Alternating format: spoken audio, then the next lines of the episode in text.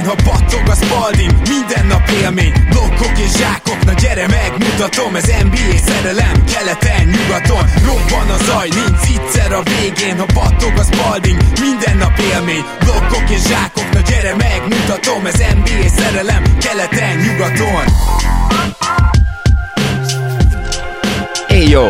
Szép jó napot kívánok mindenkinek! Ez itt a Keleten-nyugaton podcast a mikrofonok mögött Zukály Zoltán és Rédai Gábor. Szia Zoli! Szia Gábor, sziasztok, örülök, hogy itt lehetek. Kedves hallgatóink, ma ránézünk az NBA díjakra, így hogy állnak a szezon kétharmada dereka táján, és hát itt ugye több olyan díj is van, aminél könnyen elképzelhető, hogy már az évvégi díjazásunkat is előrevetíti, de azért sok olyan van, ahol még szoros a verseny, és pont ezért gondoltuk, hogy érdemes rájuk nézni. Amit nyilván leszögeznénk, hogy nem megpróbáljuk kitalálni azt, hogy ki kapja majd a díjat, hanem azt mondjuk el, hogy mi kinek adnánk a szezon ezen pillanatában az adott díjat, itt a Executive of the Year-től az évvédőjéig, tehát minden meg lesz. MVP listánkat lehet, hogy egy picit hosszabbra tesszük, már csak azért is, mert ugye idén az All-NBA szabályok változtak az új CBA-vel, és ez azt jelenti, hogy mostantól egyáltalán nem lesznek az All-NBA-ben posztok, tehát gyakorlatilag az All-NBA csapatot, ha most nem is mondjuk el, de már sejtetjük, ugyanis az egy meghosszabbított MVP lista lesz innentől. Ez egy olyan változás, amivel lehet vitatkozni, meg lehet esetleg nem kedvelni, de ettől függetlenül ezek a szabályok, és nekünk is. Ez szerint kell majd díjat adni, és én Zoli azt javaslom, hogy kezdjünk is az MVP-vel, hiszen egy nagyon érdekes, hát sok minden befolyásoló dolog történt, ugye Joel Embiid, aki egyébként például mondjuk egy évvédője díjnál is ilyen 5.-6. helyen megemlítettem volna, de MVP-nél pedig hát egyértelműen vezetett, nos, ő kiesett, és ez pedig azt jelenti, hogy most jelen pillanatban az is kérdés, hogy ki kapja ezt a díjat, nálad most ki kapná meg? Nehéz kérdés. Jokic, de közel van hozzá SGA, és SGA-hoz meg közel van Luka jelenleg ma február 23-án. Szóval uh, Jokic, de ez lehet egy három fős verseny akár a végére. Hasonlóan gondolkozok, igaz, hogy nálam most Shea Gilgis Alexander megkapná ezt a díjat, és uh, el is mondom, hogy miért. Elsősorban azért, mert az OKC védekezése, ha nem is elit, de jó, és egy picit talán ebbe Chet Holmgren szerepét nem szabad elfelejteni, de ettől függetlenül Shea az egyik legjobb védő a posztján az advanstatok szerint. Ugye egészen elképesztő besegítő védőről van szó, aki hát ilyen Caruso-i, meg Derek white szinteken van az advanstatokat nézve. Na most, hogy erre az egyre alapozok? Nem, de hogy is. Nyilván ez egy nagyon-nagyon szoros verseny, csak azt akarom mondani, hogy ő gyakorlatilag a három versenyzőm közül az, aki a leginkább túvé játékos jelenleg, és mivel ennyire szoros a verseny, és az advanstatok messze őt szeretik legjobban, ezért összességében ez a kis faktor döntötte el számomra, és ugye az OKC sem csak a támadó játékából áll. Na most ugye egyébként a Dallas meg a Denver sem nyilvánvalóan, de azért én azt gondolom, hogy mind a kettőjüknek egy picit gyengébb oldala a védekezés, a Dallasnál nem is kicsit, és nem azt mondom, hogy Doncsics és Joker a nagy felelőse ennek, de hogy úgy mondjam, nem ők javítanak vannak rajta, az biztos. Különösen igaz ez nyilván a Dallasra. Úgyhogy Ja, összességében ez az, ami, ha már valami el kell, hogy döntse, akkor számomra SGA felé dönti el ezt a, ha nem is hármas volt versenyt, mert azért Doncsics egyelőre harmadik, tehát én azt gondolom, hogy Joker második helye az még megkérdőjelezhetetlen, de hogyha most egy kicsit előre tekintünk, akkor gondolom te is ilyen izgalmas versenyt vársz azzal, hogy a Dallas bizony most egy nagyon jó sorozatot kapott el izgalmas lehet, hogy mennyire számítok erre, ezt nem tudom. A Mavericksnél főleg az idei kollektív egészsége miatt a csapatnak tényleg meccsről meccsre kell gondolkodni és számolni, tehát én már le is írtam egy viccesen, hogy most jön egy Pacers, Cavaliers, Celtics sorozat, és így leírtam, hogy Irving nem fogja túlélni ezt a három meccset, tehát valahol őszintén erre számítok, hogy, hogy Irving megint kidől két-három hétre. Remélem, hogy nem lesz igazam, de nehéz így kalkulálni ugye a mavericks illetve Lukával is, hogy tudom azt, hogy hát mennyire kérdőjeles idén a csapatnak az egészsége. Azt azért tegyük hozzá, hogy itt a top 3-on kívül is még szerintem vannak nagyon erős jelöltek, tehát nem tudom kínálod a negyedik, én is nagyon küzdök vele, de ha mondjuk Jannis a negyedik, tegyük fel, akkor azért az ő idei teljesítménye úgy egyébként, lehet, hogy lett volna olyan név az elmúlt években, amikor MVP címet ért volna példának okáért. Igen, hogy Jannisnak nem sikerült jól az elmúlt két playoff futása. Most ebben az alapszakaszban tényleg megint régi legjobbját idézi. Sőt, lehet, hogy érveltünk amellett, hogy még soha nem játszott olyan jól, mint idén. Neki azt kell bebizonyítania majd, hogy a play is fent tudja ezt tartani. És igen, ez a teljesítménye statisztikailag egyértelműen ez már ért volna MVP-t korábban is. Hogyha megnézed az MVP éveit, igazából hát sok statisztikai elemben rosszabb volt, nem mindenben nyilván, de összességében mondhatjuk, hogy a 19-20 és a 20-21-es MVP évei boxscore szempontból nem voltak jobbak, mint az idei. Ezt nem mondtad, hogy nálad is negyedike, de nagyon kíváncsi vagyok. Nálam is negyedik, igen. Nagyon kíváncsi vagyok, hogy Kawhi Leonard nálad meddig kúszott fel ezen a listán, mert két hónappal ezelőtt azt gondolom, hogy még nem emlegettük volna a top 5 környékén se reálisan, most viszont szerintem meg nagyon reális őt ott emlegetni. Mit gondolsz erről? Mm, közel van. Nálam Tédum az ötödik, de egyébként Kawait is ide lehetne rakni. Nyilván, ha amellett érvelsz, hogy Kawai jobb játékos, mint Tédum, akkor azzal természetesen egyet kell értenem. De uh, talán jobb szezonja is van, nem? Lehet, igen. Nyilván kevesebbet játszik percre, de hát ez ugye el is várható és értető. Boxscore szempontból azért nem robbantja fel a ligát, de nyilván ezt is tudjuk és értjük, hogy miért van így. És hát hihetetlenül hatékony, tehát hatékonyabb, mint Tédum. Persze kisebb usage alatt is. Az az érdekes, hogy kicsit úgy tűnik, mintha ő tartogatná az erejét úgymond a playoffra, annak ellenére is, hogy ennyire pöszpe módon hatékony, bár ugye most úgy néz ki, hogy nem lesz meg az 50-40-90, mert a büntető százalék a beesett 90 alá, de mondjuk nincs még messze, tehát meg lehet, de most azért kellene tőle jó pár olyan meccs, ahol legalább ilyen 95-8 százaléka büntetőzik, ami nyilván csak úgy képzelhető el, hogy, hogy ugye 100 százalékos meccse is vannak, igen. Nálam egyik őjük se ötödik, de biztos, hogy ez lesz a vége, tehát nálam még Halliburton az ötödik, csak azt gondolom, hogy Kawai-nak egy kicsit jobb szezonja van, mint Tatumnak, és főleg nyilván ez a recency bias, vagyis hogy mostanában mi történt. De beszéljünk egy picit Halliburtonről is, akinél ez a bózat folytatódik, hogy ugye a 20 perces meccsek kellenek ahhoz, hogy hát valahogy megkapja majd a Supermaxát, hogy jól NBA-be kerüljön, és ezért ilyen félig sérülten játszik. Nagyon nehéz erre mit mondani, nem? És egyébként pont az MVP oszcait meg nyilvánvalóan rontja. Persze, én ott lehet, hogy le is venném egyébként a listára ezen a ponton, tehát nem komoly, tehát neki nem is kéne játszani, ahogy mondtad, és őszintén nyilván értem, hogy miért játszik, tehát azért valami 35 vagy 40 millió dollárról beszélünk, tehát tökre értető, de szerintem azzal, hogy ő játszik, meg nyilván, ha nem játszan, akkor is nem lenne ő itt egy MVP listában már, ugyanúgy, ahogy Embiid sem. Tehát szerintem akár ki is lehet hagyni, és lehet másokkal is beszélgetni. Mi nem az ő hibája, csak érted, hogy miért van. Igen, igen, igen. Igazából jogos. De az a durva, hogy akkor sem Tétumot vagy Kawait raknám raknám még ide, hanem Kevin Durantet. Most ugye ez egy nagyon nagy kérdés, hogy Kevin Durantnek az ilyen MVP címébe mennyire számít bele az, hogy Devin Booker is lehetséges, hogy a tízes listánkra felkerülne, hogyha itt ezt nagyon megnéznénk. Na most ugye én azt ezért hozzátenném, hogy Durant szerintem azzal, hogy ennyit játszik, és azzal is, hogy annak a csapatnak az igazi vezére ő, még akkor is, hogyha tudjuk jól, hogy ő alkatra nem egy ilyen vezértípus igazán, de azzal azért nagyon sokat nyerhet, hogyha a Suns, és nálam is pedig én ugye nem szoktam annyira nézni azt, hogy ki hogy áll, meg hogy a csapatok hogy állnak, de hogyha a Suns mondjuk ilyen ötödik helyig feljönne, akkor azzal azért nagyon sokat nyerne nálam, mert igazából úgy látom, hogy amikor nincs teljesen egyedül hagyva, akkor a csapata az egy nagyon veszélyes csapat, de amikor teljesen egyedül van hagyva, hát akkor ő se nagyon tudja ezt felemelni. Csak ugyanezt elmondhatjuk Doncsicsra is. Persze Doncsicsnak a nyert statisztikái azért jobbak, hát nem hatékonyságban, de minden másban. Szóval összességében, ha azt mondom, hogy Doncsicsot ilyen magasan kezelem, akkor lehet, hogy Durant nálam az ötödik úgy igazából. Értem, hogy mondasz, és persze ezen a ponton már jöhet KD is, illetve jöhetne Booker is, tehát itt a lejátszott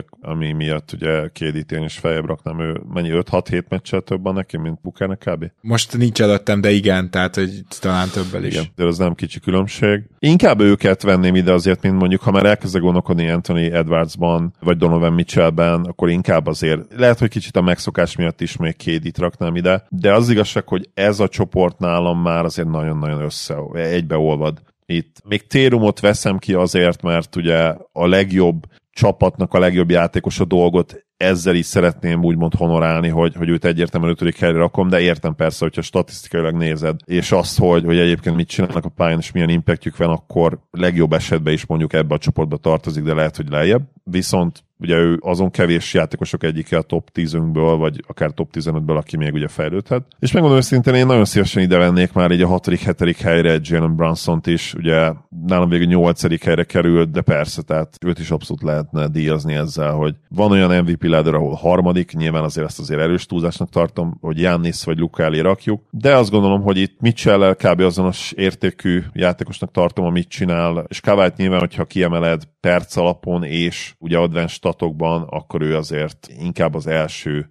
három-négy játékoshoz húzna, de egyszerűen nincs annyit a pályán, és itt most játékpercre gondolok, mert ugye idén a megy szám az megvan. Nem tudom, mennyire értesz ezzel egyet. Uh-huh. Szerintem ez nagyjából egy jó érvelés, viszont az, hogy Kawai folyamatosan játszogat, az, nagy is mondjam, csak persze most ebbe a pillanatba kell megítélni, de afele húz engem, hogyha a Kawai ezt végigcsinálja így ezt a szezont, akkor nálam ő ötödik, negyedik lesz. Fair, és én is hatodik helyre, legrosszabb esetben hatodik helyre oda fogom tenni. Tehát vagy Ténum marad az ötödik, vagy lehet, hogy megcserélem őket, és akkor úgy lesz. Az első négy helye szerintem nagyjából így megingathatatlan, csak a sorrend ott a kérdéses. Lehetséges, igen. Még azért, mert nálam is Davis, és nálam is Mitchell, és nálam is Brunson itt volt ebbe, ez a kit tegyek a 9-10. helyre beszélgetésbe, most én is kivettem Halliburton indítványod nyomán, de azért szerintem érdemes lenne még Steph Curryről beszélnünk egy kicsit, mert a teljesen szokásos januári beszakadása után teljesen szokásosan februárban ismét magára talál, szóval, hogy én nem tudom hány éve csinálja ezt most már, tényleg már nem olyan nagy szám ezt így kimut mutatni, mint két éve volt, amikor először így mondtuk, hogy te ez nem valami minta. Igen, most már az egész NBA tudja, már nem csak nekünk köszönhetően, szóval, hogy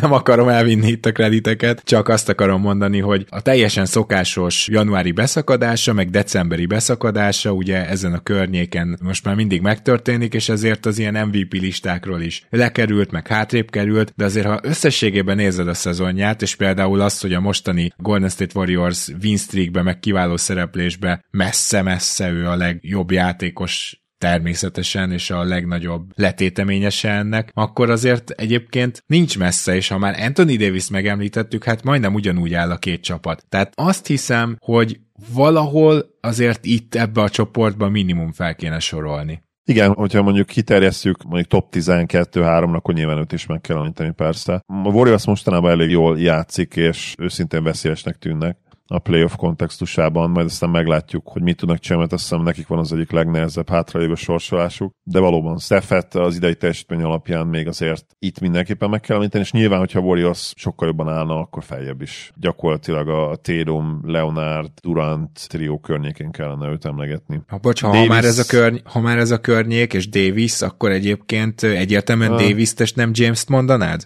Hát ez egy nagyon jó kérdés. Nehéz egyébként, de valószínűleg igen, mert annyival fontosabb ma szerintem Davis játék a Lakersnek. Viszont James még mindig annyival intelligensebb és annyival jobb támadójátékos, hogy nehéz. Tehát ma tényleg a két csávot, ha összegyúrnád, az lenne egy igazán jó játékos, és ezzel és nem akarom tényleg kisebbíteni LeBron érdemeit. Nyilvánvalóan tudja mindenki, aki hallgat minket, hogy én is második helyre rakom őt a, a GOAT ranglistán már Karim Abdul-Jabbar elé, és nincsen nagyon-nagyon extra messze MJ-től szerintem. Egyértelműen kirajzolható, definiálható távolság, tehát nem is olyan nagyon közeli, de nem egy ilyen utcahossz, mint amit sokan mondanának. De az elmúlt években LeBron tényleg tökére fejlesztette azt, hogy, hogy boxscore statisztikailag ott maradjon, de ugyanakkor az impact az már nyilvánvalóan nem, nem lehet ott, és egyébként idén még ebben sokáig egészen jó volt, tehát az első két hónapban EPM-ben is, is ott volt, de most már azért ő azt hiszem kicsúszott a top 20 top 20-ból nem, de top 10-ből igen. Tehát na, szóval most már mindig nagyon jó játékos, tehát nyilván, hogyha tényleg azt nézzük, kicsit úgy érzem, hogy magyarázkodok mindig, de tényleg valahogy mindig magyarázkodunk kell, hogyha LeBron Jamesről nem azt mondjuk, hogy ő, ő az Isten császár. Szóval, hogy még mindig top, bőven top 20-as játékos, és ez, ez hihetetlen, basszus, hát 40 lesz decemberben. Ja, de ma már nem top 10, és emiatt top 10-be sem lehet szerintem rakni MVP listán, és ha valakit raksz, akkor az valószínűleg inkább, igen, Davis, legszívesebben Davis sem raknám oda a top 10-be, és maximum úgy beszéljünk róla, hogy 14. vagy 15. vagy 16. és ugyanez igaz Jamesről is. És talán még egy nép van, akit én meg szeretnék említeni, aki még a valószínűleg harmadik All-NBA csapatomba bekerülne. Az Anthony Edwards, de azért itt már beleszól az, hogy a Minnesota nagyon jó, persze védekezés alapon nagyon jó, és annak a főletéteményese Gobert, de Anthony Edwards idei védekezése maximálisan belejátszik ebbe. Tehát, hogy az szerintem nagyon fontos, hogy egy játékos az egyik ilyen főletéteményese legyen annak, amiben a csapata jó. Ez szinte természetes. Ugye ez volt nálam a Shea Alexander mellett szóló egyik érv, hogy ő nagyon jó védő, nagyon jól védekezik idén, ebben is nagyon jó szezont hoz, és az OKC védekezése is jelentősen javult mondjuk tavalyhoz képest, tehát hogy szerintem ezek jó érvek, és ezért van az, hogy Anthony Edwards, aki persze fejlődött idénre, de azért még mindig küzd, főleg dobás kiválasztási problémákkal, tehát ne csukjuk be a szemünket, azért mert a Minnesota nagyon jól szerepel, és jó a legjobb támadó játékosuk. Ez az offense, ez szinte azt mondhatjuk semmi extra, amit Anthony Edwards vezet, viszont összességében azzal, hogy ő jó védő, és azzal, hogy ez a csapat a védekezésével tarol, így azt gondolom, hogy valahol az All-NBA csapatom, tehát kibővített MVP listám top 15 ébe ő be kéne, hogy kerüljön. Oké, okay, fair. Akkor viszont nagyjából végig mentünk olyan szinten az MVP listán, hogy ugye az All-NBA csapataink is kirajzolódnának, majd az év végén pontosan ki is rajzoljuk őket, de most beszéljünk szerintem az egyetlen olyan díjról, ami gyakorlatilag eldőlt, ha már így emlegettem a Minnesota védekezését. Defensive Player of the Year olyan szinten, gondolok erre a díjra, hogyha csak azt akarom felírni, hogy kinek van esélye a győzelemre, már pedig most alapvetően ezt beszéljük meg, akkor szerintem egy nevet írunk föl mit gondolsz Rudy Gobert ilyetén egyöntetű megnevezéséről? Hát nyilván ő fog nyerni, és természetesen érthető, hogy miért fog nyerni. És nem is nagyon van idén egy olyan játékos, aki úgymond meg kérdőjelezhetné ezt a dolgot. Most érted, most nem fogod odaadni egy Jared Allennek, újonc Vembinek nem fogod odaadni, Chetnek, aki szintén újonc nem fogod odaadni. Anthony Davis lehetne az egyetlen, aki úgy reálisan veszélyes lehetne rá, mind mondjuk így nálunk megítélésben, vagy úgy általánosságban, de hát a Lakers meg ugye nem jó. Tehát, a Lakers nem védekezése nem vészes, meg, azt hiszem tizedikek, nem valami ilyesmi. Igen, egyébként jó a védekezésük, de olyan szinten van Gobert mellett most a narratíva, ugye, még akkor is, hogy tudjuk, ugye, hogy ez a hihetetlen fejlődése, mint a Minnesota bemutatott, azért az nagy százalékban edzőtől is jön, nagy százalékban a periméter állománytól és a fiatal fejlődő perimétervédőktől is jön, és igen, persze, nagy része Gobertől is jön, mondjuk lehet, hogy az 50% a Gobertől jön, és akkor a többi 50%-on is szépen megosztoznak. Szóval megérdemelt, de azt nem fogom mondani, hogy nem unom és most pár évig ugye nem kellett, nem kellett, de most visszatérünk oda, most megint kicsit uncsi lesz. De nyilván Gobert zseniális abban, amit csinált, tehát ezt nem lehet elvitatni. Hát még azt azért gyorsan tegyük hozzá, hogy idén az ISO védekezésnek ilyen többféle ranglistáját látni, meg kering, de hogy van amiben első. Tehát, hogy idén, idén gyakorlatilag Goberrel lehet váltani, cserélni, és azt is nagyon jól védi. Ez nagyon-nagyon érdekes implikációi vannak egyébként ennek, a playoffra nézve. Szóval én nagyon kíváncsi vagyok, hogy amikor majd erről beszélünk, abba a bizonyos baskásodásba, akkor a Minnesota-val mennyire leszünk bátrak, mert én kezdek egyre bátrabb lenni, mert maga ez a védekezés, én úgy érzem, hogy a playoffban is legit. Engem nagyon-nagyon meggyőztek az elmúlt másfél hónapban. Na mindegy, ez csak ilyen mellékszál. Nálad ki lesz az Executive of the Year, Zoli? Beszéljünk erről, mert nálam ez is nem annyira egyértelmű, de azért itt is van szerintem egy vezető valaki, akin azért meg fogja ezt nyerni ezt a díjat, hogyha valami nagy dolog nem történik, már pedig most már azért a lényeg executive szempontból azért lement. Ha most kellene választanom, lehet, hogy Brad Stevens-t mondanám. Yes, yes. Nincs olyan nagyon nagy. Tavalyi verseny sokkal érdekesebb volt szerintem, hogy a Kingsnek az új csapatával idén szerintem elég egyértelműen a Boston, nagyon jól néz ki a Boston. Igen, És szóval... ugye két komoly csere én, én onnan közelíteném ezt meg, hogy mind a ketten nagyon szeretjük díjazni, mint ahogy tavaly Danny Ainge mindkettőnknél azt hiszem megnyerte a díjat, miközben ugye... Igen, közben meg nyert, igen, de hát igen. persze, amúgy én volt a legtutibb az egyértelmű. E, igen, igen, és nem véletlen, hogy nálunk megnyeri, de most nem, tehát nagyon szép volt a Washington bontása, azt gondolom, hogy szép volt a Raptors bontása, lehetne ezeket díjazni, de azért például az, hogy a nyarát a Raptorsnak így egyesre értékeltem, az az mondjuk eléggé kiveszi ezt a lehetőséget Masai Ujiri jég kezéből, meg Bobby Webster kezéből, szóval hogy azért itt nyilván egy hosszabb időszakot kell nézni, és annak ellenére, hogy szeretjük díjazni a szépen bontó csapatokat, annak ellenére, hogyha van egy olyan csapat, amelyik a húzásainak köszönhetően az élre tör, vagy a Boston esetében mondjuk úgy, hogy elhúz a többiektől, mert jelen pillanatban azért kevesen fogadnának arra, hogy nem a Boston nyeri az alapszakaszt, akkor azt azért külön ki kell emelni. Aki egyáltalán még szóba jöhet, az nálam, hát Lawrence Franknek mondanám, tehát, hogy a Clippersről beszélünk, tudom, hogy nem Lawrence Frank a GM, de az nagyon érdekes, hogy, és nem tudom, hogy ezt Zoli ezzel tisztában voltál, és kedves hallgatók tisztában voltatok el, hogy persze, ha csak azt nézzük, hogy a Harden csere után ki hogy áll, akkor is nagyon jól áll a Clippers, de hogyha emlékszünk rá, akkor a Harden cserét követően öt meccsen át, tehát abból jött egy hatos vereség sorozat, és abból az első ötön Russell Westbrook még kezdett James Harden mellett, majd maga Russell Westbrook kérte magát a padra, és aztán még egy meccset elvesztettek. Na, és hogyha itt meghúzunk egy határt, azóta a Clippers vezeti a ligát. Csak úgy így elhelyezném ezt az információt, meg ezt majd szintén arra a beszélgetésünkre is helyezem el, amikor arról beszélünk, hogy ki itt a bajnok esélyes. Hát aki most nem veszi komolyan a Clippers-t, az nem biztos, hogy látja azt, hogy milyen szinten álltak össze. És nyilván ez majd még egy díjnál szerintem hatással lesz ránk, de én azt gondolom, hogy ha van így érdemi kihívó, akkor az Lawrence Frank. Nem tudom, hogy neked van-e bárki más, illetve hogy Lawrence Frankre gondoltál le itt. Megmondom, hogy én nem nagyon gondolkoztam így a, a második helyzetem, mert ugye annyira egyértelműen Stevens, de tetszik a gondolatvezetésed. Még akkor is, hogyha tudjuk, hogy a Harden csere igazából érvelt szemenet, hogy az egész ligában csak a Clippersnek érte meg, tehát... Igen, ez jogos. és ráadásul csak az a csere volt, ami elérhető számukra, és amivel jobbak lehetnek. És úgymond vetétársa volt tényleg gyakorlatilag Harden szóval. De ja, egyébként nyilván a, a végeredmény eddig zseniális. És uh, van is egyébként egy posztunk, uh, kiraktam még egy vicces mémet ugye a keleten-nyugaton oldalra, hogy a csere után, hogy a Clippers most megnyerte a 2017-es NBA bajnokságot, és kommentbe írtam alá, hogyha megnyerik idén, akkor nem fogjuk bezárni, és nem fogjuk lezárni a kommenteket, és szétbampoltjátok. Hát haladunk a felé, hogy bumperúni legyen majd júniusban, de mondjuk addig még azért egyben kell maradni ennek a csapatnak, és hát át kell menni legalább Hát szerintem három kőkemény ellenfele legalább a döntővel is együtt. Igen, nyilván, tehát még sehol nem vagyunk. Most például egy alapszakasz meccsen az OKC fantasztikus játékkal szedte szét a Clippers-t, így ehhez tenném ilyen lazán hozzá, hogy nem tudom, hogy tudod-e, most már tényleg nagyon nem a díjakról beszélünk, de akkor is ez a stat, ez nagyon meredek, hogy a 50% fölötti csapatok elleni mérlegben ki az első három. De ha nem tudod, akkor tippeld meg, Zoli. Ne nézd meg semmit, csak így, ami jön, tippeld meg. Hát nyilván a Celtics.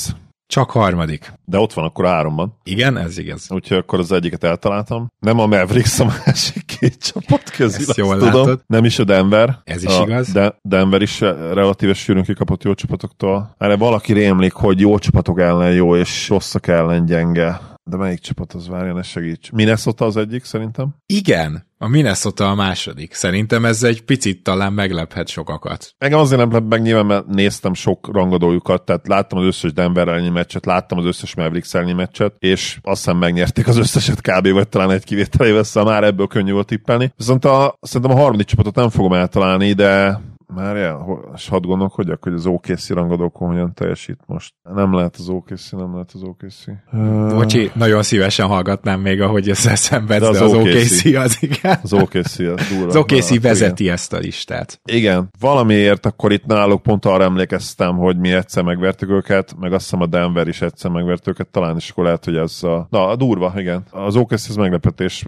Nyilván azért, mert az ember nem ezt várna egy fiatal csapattól. Meg tudod, az a playoffra előre les sajnált két csapat, az OKC meg a Minnesota az első kettő ezen a listán. Igen, egyébként mind a kettőt lesajnálják, meg most is már, hogy úristen, majd a, a Warriors, a Lakers, vagy akár a Mavericks, hát de basszus, ez nem ilyen egyszerű. Tehát főleg egyébként a lakers és a warriors ugye öreg csapatokról beszélünk, tehát egyszerűen eljön az a pont, amikor már, már a play sem fog menni, és ez lehet, hogy már eljött egyébként, mert tavaly a Lakersnek egyébként nagyon szép play futása volt. Mindent összeadva, az egy, az egy komoly siker szerintem, amit ők tavaly csináltak a play Független attól, hogy a konferencia döntőben kisöpörték őket. Igen, Nyilván igen. ők nem így gondolkodnak, meg a Warriors se így gondolkodnak. Most az is szerintem egy gyönyörű futás lenne, hogyha a Warriors most bejutna egy konferencia döntőbe. Tehát nyilván se a szurkolók, se ők már nem így gondolnának erre, mert annyiszor nyertek már bajnokságot, hogy az, ez nem izé, fegyvertény nekik ezen a ponton. Még akkor sem, hogyha egyébként ténylegesen az lenne. Főleg ezen a nyugaton basszus. Akkor beszélgessünk egy picit egy olyan díjról, amiben wide open, vagyis teljesen nyílt a verseny. Az év hatodik embere, hát ezt most mondunk majd egy-két nevet, aztán az is lehet, hogy egy harmadik nyeri az év végére. Nagyon sok a jelölt, és például aki legutóbb, talán november végén csináltunk egy ilyen adást, tehát akkor még Cole Anthony volt számomra az első helyezett, és az a helyzet, hogy most már Cole Anthony nincs benne a top 3-ban. Nem, mint hogyha nem lenne ott azért a környéken, de ez nagyon érdekes számomra, hogy ennyi jelölt van, és ténylegesen úgymond a, valahol az egyéni preferenciák azok, amik segítenek leginkább választani. Például olyat is láttam, hogy most a legesélyesebb a fogadóirodák szerint Melik Monk, hát jó Melik Monk, de nálam abszolút nem ő nyerne. Tehát, hogy itt egyszerűen olyan sok név közül választhat az ember, és szerintem legalább négy vagy öt mellett lehetne érvelni. Én lelövöm a győztesemet, nekem Bogdan Bogdanovics ebbe a pillanatba. Egyrészt az Atlanta záró line rendszeresen ott van, másrészt irgalmatlan dobó teljesítménnyel száll be a padról, harmadrészt szervezésben is hozzá tud tenni, és összességében azt mondanám, hogy ő egy közepeske védő azért megvan, nem valami extra, de szóval, hogy nem húzza lefelé, mint, mint rengeteg tipikus hatodik ember, nem húzza lefelé a csapatát védekezésben. Úgyhogy nálam jelen pillanatban ő nyerné ezt a díjat, és majd mondom a többieket is, csak kíváncsi vagyok, hogy nálad kinyerné, mert lehet, hogy egy hatodik vagy hetedik nevet mondasz, és az is teljesen legit lesz. Őszintén, én legszívesebben ezt egy olyan játékosnak adnám oda, mint, mint Hartenstein, aki idén szerintem nagyon sokat kezdett, meg most is talán ő a kezdő, így esélye sincs rá. De én annyival szívesebben adnám egy ilyen játékosnak oda, mint mondjuk egy Monknak, vagy akár egy Bogdan Bogdanovicsnak, vagy de említhetném igazából Norman Powell, Tim Hardaway Jr., akik ott vannak idén az esélyesek között. Tehát, hogy annyira unom Jordan Clarkson, annyira unom ezt a 17 pontos hatodik ember szkórert, aki nyer úgy, hogy tényleg gyakorlatilag semmi más nem csinál szinte. Tehát basszus, Figyelj már, akkor mit szólsz mondjuk Naz Reed jelöléséhez, mert nálam top 3-ban van még mindig. Sokkal inkább adnám Reednek, mint ennek a prototipikus hatodik ember szkórernek. Abszolút. Reednek voltak, nem sok nyilván, de azért neki voltak tényleg szupersztár meccsei. Tehát a, a Denver ellen volt egy ilyen 20, nem, nem akarok hülyeséget, 20-24-25 pont valami ilyesmi, 15 lepattanó, csomó bedobott tripla, jól is védekezett Jokic ellen, amikor ugye Embiid kidőlt nem sokkal utána. Szóval egy Reed sokkal értékesebb játékos szerintem, mint ezek a srácok. Le- lehet, hogy nem minden kontextusban, mert ha nagyon szar a scoringod a padon, mint például egy Denver Nuggetsnek, mondjuk egy Denver Nuggetsnek aranyat érne egy Malik Monk úristen, vagy egy Bogdan Bogdanovics, de meg kell, hogy legyen az a kontextus, hogy tényleg, hogy annyira hiányozzon a scoring a padról. Egy csomó csapatnak, például a Kingsnek szerintem meg lehet, hogy többet érne egy Hartenstein, vagy egy, aki még egyszer nem kvalifikált, de mondjuk akár az általad említett Reed is. Igen, az a helyzet, hogy itt hát podcastelnünk kéne, mert ugye én is nagyon hasonlóan gondolkozom. Az emblematikus volt, amikor mind a ketten Joe Ingles-t választottuk hatodik embernek, miközben ugye azt Jordan Clarkson kapta azt a díjat, arra emlékszel? Ott tűnt fel az, Igen. Hogy még mindig él az az egész hagyomány, de már Joe Ingles már második lett azon a szavazáson élőben is, és szerintem egyre inkább megyünk el afelé, hogy azért ezt a gondolatot, amit te most végigmondtál, ezt már egyre több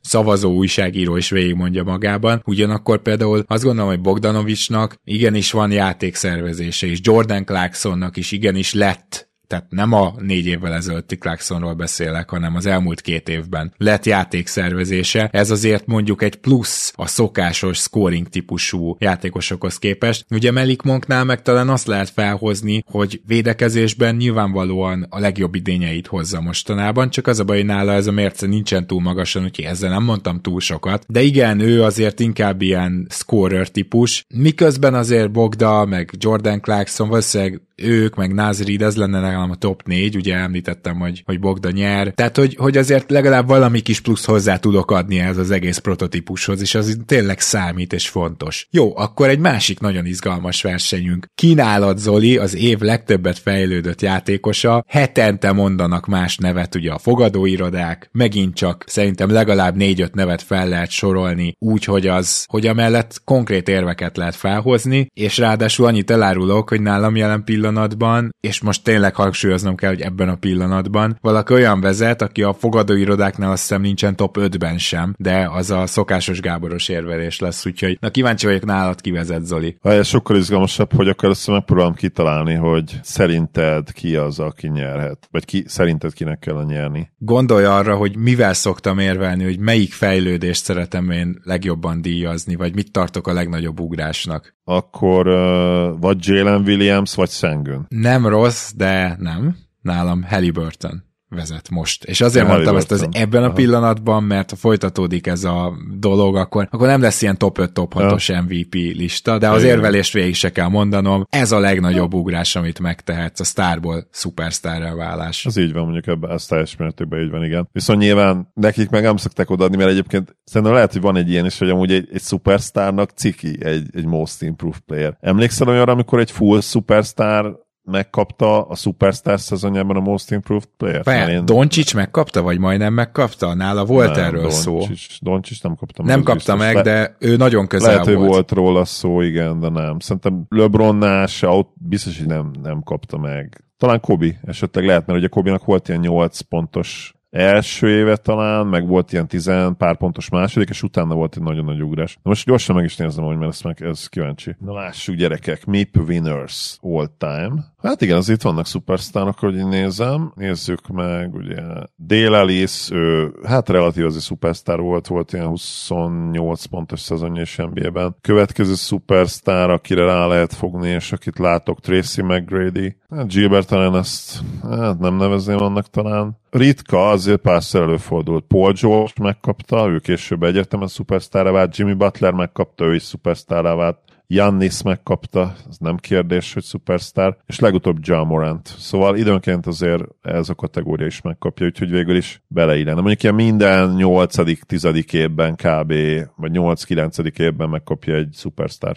Na, akkor beszélj arról, hogy nálad jelen pillanatban kinyerné ezt a díjat. Nálam ez az a díj, ahol, ahol ugye Maxi kilőtt az elején, és hatalmas előnyt felhalmozott, úgymond, és nálam megtartott még mindig annyit ebből az előnyből, hogy neki odaadjam. Nyilván Kuminga nagyon aranyos a maga másfél hónapnyi szuper játékával, de ehhez több kell, és még ha valamennyire vissza is esett Maxi, nyilvánvalóan borzasztó nehéz dolga van, tehát most már orbaszájba lehet őt duplázni, mint egy csapat a kb. nem egyetlen jó szkórerét, de egyetlen ilyen volumen szkórerét, és volt egy rosszabb időszak, viszont megint februárra gyönyörűen összeszedte magát, tehát a január nem volt jó, de februárra tényleg megint rohadt jó, tehát 27 pont. Gyakorlatilag Embiid mellett is statokat hozza újra. Úgyhogy Maxi szerintem azért relatíve egyértelműen nyeri ma is ezt a díjat. Nálam legalábbis igen. Értem az érvelést, de azért Maxivel párhuzamosan Jalen Johnson és Kobe White, de azért két erős jelölt. Jalen Johnsonnak olyan szempontból olyan kvázi könnyű dolga van, hogy ő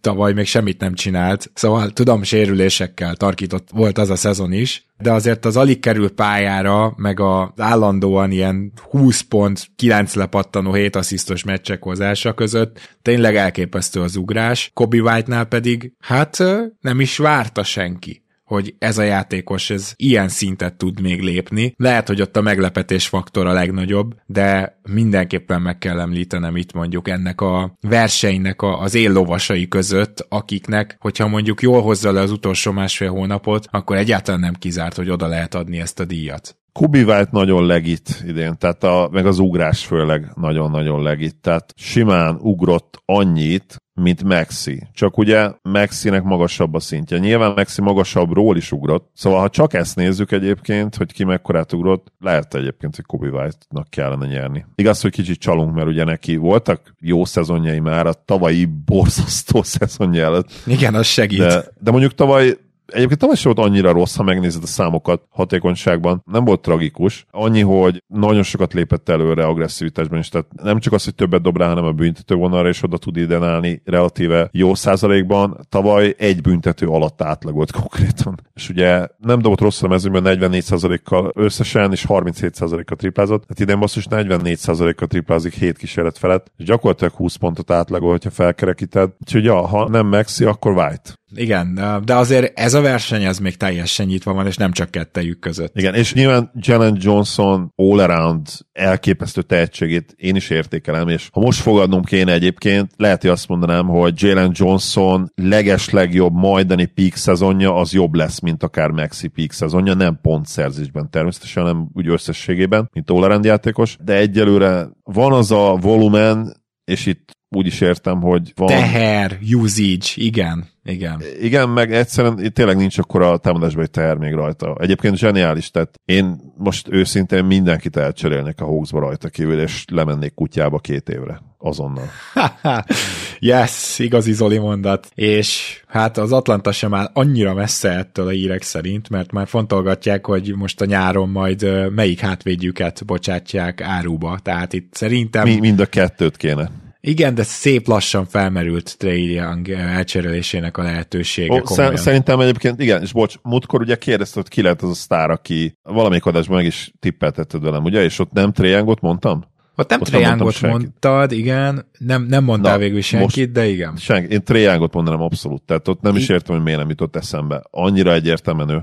Azért, mert a kérdés specifikus volt, hogy ki az, aki Los ja, Angelesbe cserélteti magát. Ja, igen, igen, igen. igen. igen azt, Ettől azt függetlenül egyébként, igen, most nem fog tudni értelékes cserélni, de amúgy Trae tökéletes lenne erre, mint tipp, hogyha épp lenne olyan eszetje a, a Lakersnek, ami egyébként általában lenni szokott, amikor éppen nem. Mert a Lakers ugye mindig vagy éppen sztárokkal van körbevéve, és már megvolt ez a csere, vagy éppen egy ilyen csere előtt állnak, és ahhoz szerzik az eszeteket éppen azokban az években, és most a Lakers jelen pillanatban itt van, hogy bár nyilván ez nehéz helyzet, mert ugyanúgy, mint Dirk, Dirk a Mavs és Dirk utolsó évével a Lakers kimaxott minden gyakorlatilag LeBron utolsó két-három évére, ami nyilván egyébként hosszú távon majd úgy tekintünk vissza rá, hogy baromság volt persze, de, de tök értető, hogy miért csináltak. Hát viszont ennek az utolsó két-három évnek a megelőző két évében meg ugye bajnok esélyesek voltak, és egyszer bajnokok is lettek. Így tehát, van, hogy... tehát, tehát simán érvetsz mellett, hogy megérte minden igen, persze. Igen, ez, ez az érvelés mindig ott lesz, hogyha tényleg bajnok lesz egy csapat. Beszéljünk akkor, mondjuk kezdjük azzal, hogy ki az év újonca. Én azt gondolom, hogy ezen a ponton ez már nem kérdés, de azért nyilván méltathatjuk Chet Holmgremet. Én azt hiszem, hogy Wembayama fellépett arra a szintre, amióta megvolt a váltás, és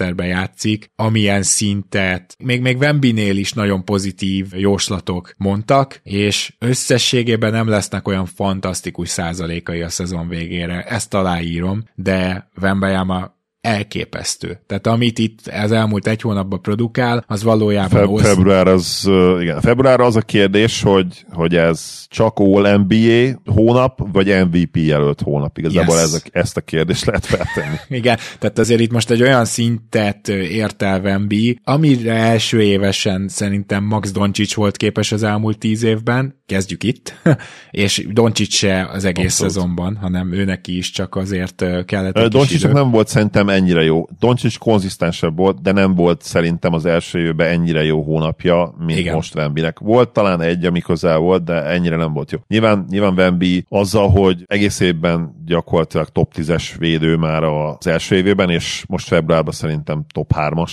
nagy valószínűséggel ligában, és emellé megérkezett egy rohadt hatékony támadójáték most februárra, ez egy hihetetlen kombó. Még akkor is, hogy csak 20 pontot átlagol februárban, de hát mennyi, mennyit játszik meccsenként, még mindig bőven 30 perc. Bőven 30 hát, perc alatt, persze. Ha megnézed, baszki, a per 36 statjait, az brutális. Félelmetes. Chat, továbbra is jó, egyébként nála meg volt egy nagyon pici visszaesés, de egyébként viszonylag konzisztens, tehát most nem akarom én ezt kihangsúlyozni, viszonylag konzisztens, az látszik, hogy azért chatnél még létezik ez a szokásos ruki fal, ami ugye, amikor két hónap után megjönnek a scouting riportok úgy igazán a rukikról, és megismeri őket a liga, abba azért mindenki belefut, kivéve Vembit, aki teljesen ellentétes utat jár be, de hát egyszerűen az ő tehetsége az, ezt már sokszor elmondtuk, az all-time listák játéknak az élére kívánkozik, ha tényleg csak a potenciált nézzük, szóval persze ez nem is annyira meglepő, és nem tudom, felírtad-e egyáltalán a harmadik helyezettet, de ha igen, ki lenne az, csak tényleg kíváncsiságból.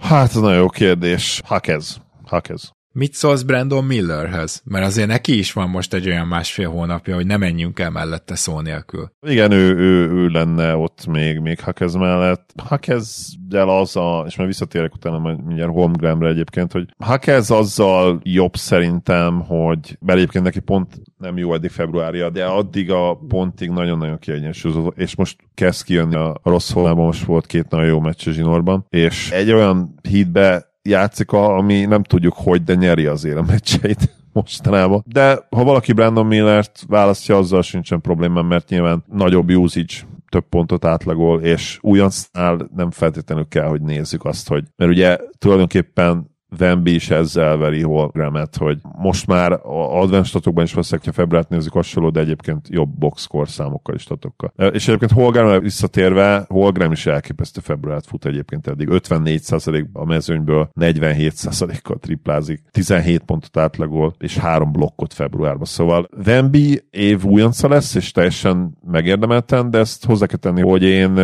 teljes mértékben meg vagyok győződve arról, hogy Holgram egy nem is Hall of Famer prospect lesz, hanem szerintem ugye első körben kiválasztott Hall of Famer, ugye ez a First Ballot Hall of Famer, és azt is hozzátenném, hogy szerintem több lesz, mint egy 1 per B majd egy bajnok csapatban. Szerintem neki lesznek akár saját csapata is. Szóval én minden, amit gondoltam róla, mint prospect, meg vagyok győzve, és még egy kicsi. Én azt mondanám, hogy ez már túlzás volt számomra, amiket most mondtál, de közel vagyok ehhez, úgyhogy egyáltalán nem háborodtam fel rajta, vagy ilyesmi, tehát chat elképesztően meggyőző. Beszéljünk az évegyzője díjról, mert ez is megint egy olyan verseny, hogy visszatérjünk egy ilyen izgalmassal a legvégére, ami bőven az év legvégén dől majd el. Számomra egyébként és ha jól láttam, akkor még sokak számára kettős versenyfutásról beszélünk, talán nem meglepő módon, Chris Finch és Mark Degno a két jelölt, és egyáltalán nem tudok ebbe belekötni. Szerintem nekik kellene talán akár azt mondom, hogy együtt nyerni ezt a díjat. Egyáltalán nem tudok most még egy olyan egyzőt mondani, aki ebbe a versenybe számomra beleszólhatna. Például láttam olyan oldalt, ahol Tyloo-t így felhozták, de hát könyörgöm, Tyloo-nak a saját játékosa mondta meg, hogy rakjál már a padra. Nem, nem, nem, nem, nem Tyloo az évegyzője, akkor se a Clippers a végén megnyeri nyugatot. Nem Joe Mazzulla az évegyzője,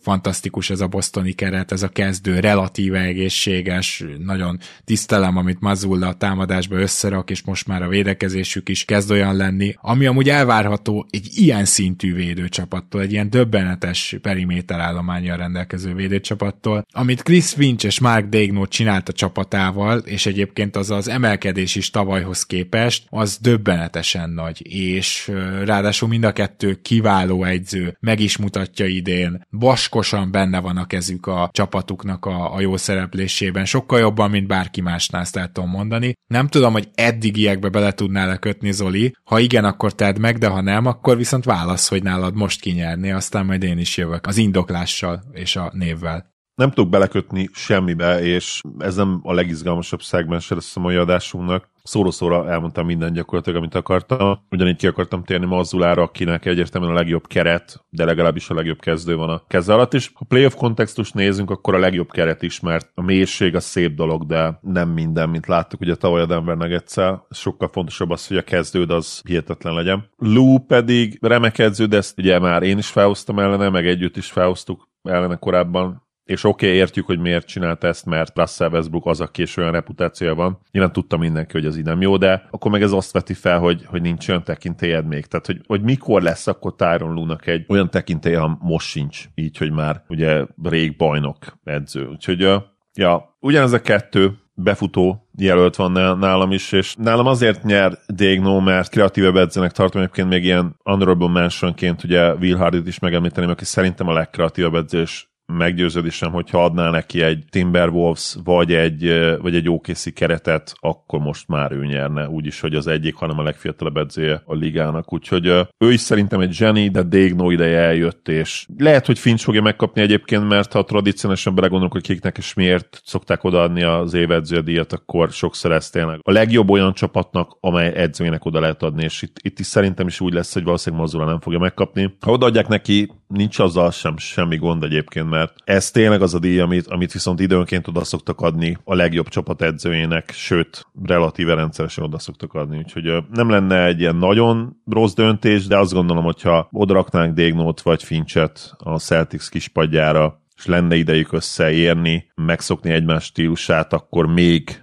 még nagyobb potenciál lenne a Celticsben, én azt gondolom. Igen, nyilván ezt nagyon nehéz megmondani, meg sokszor van az, hogy egy típusú egyző egy típusú csapathoz jó, és egy másikhoz nem. Tehát, hogy talán nem mernék ilyet általánosságban kijelenteni, de attól függetlenül a szezon ezen a pontján kettőjük közül választok. Én, én most Chris Finchet választanám, egészen pontosan azért, mert a Minnesota Timberwolvesnak a megoldandó problémái jóval nagyobbak voltak, mint az egyébként döbbenetes belső fejlődést is produkáló Oklahoma City Thundernek. Én is egy fokkal ugye jobb edzőnek Dégnót tartom, emlékszünk az edzőlistánkra, ugye azt hiszem mind annyiunknál Chris Finch ilyen 5., 6., 7. hely környéke volt, Dégno pedig azt hiszem, hogy nem kell mondani, hogy második, harmadik helyezett volt. Na most attól, hogy jobb egyző, attól még nem biztos, hogy ő kell, hogy kapja az év egyzője díjat nyilván, és azt hiszem, hogy Chris Flinch probléma megoldása az, az nekem most viszi a pálmát, hogy így fogalmazzak. De ez kettejük között az év végén dől majd el úgyhogy akkor majd meglátjuk, hogy kinek adjuk azt a bizonyos díjat, meg azt is, hogy élőben kikapja, azt is meglátjuk, majdnem azt is hozzátettem, hogy mondjuk az kit érdekel. Zoli, a végére értünk, én nagyon szépen köszönöm, hogy ma is itt voltál velem, és overreaction-nel jövünk a jövő héten. Én pedig nagyon örülök, hogy itt lettem. Szia Gábor, sziasztok!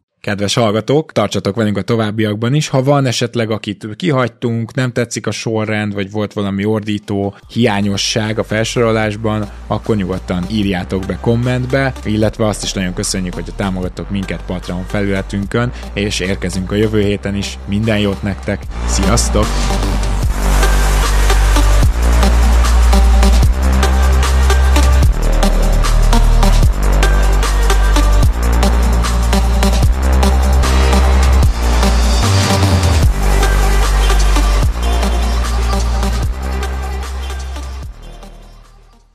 Ha más podcastekre is kíváncsi vagy, hallgassd meg a Béton műsor ajánlóját. El tudod képzelni, hogy a podcastet, amit éppen most hallgattál, fél év múlva már a mesterséges intelligencia generálja? Mi sem. De ha érdekel, eljött már a gépek lázadása. Hallgass bele az Embertelen podcastbe. Orsós Lajos vagyok, a műsor házigazdája. Egyelőre még élőben. Egyelőre. Fedezzük fel együtt, hogyan ismerkedik, randizik, mesél és vitatkozik Betty és Péter, két teljesen mesterséges intelligencia. Lajos, a podcast címét mond még egyszer, Léci. Oké. Okay. Embertelen podcast. Ez a műsor a Béton közösség tagja.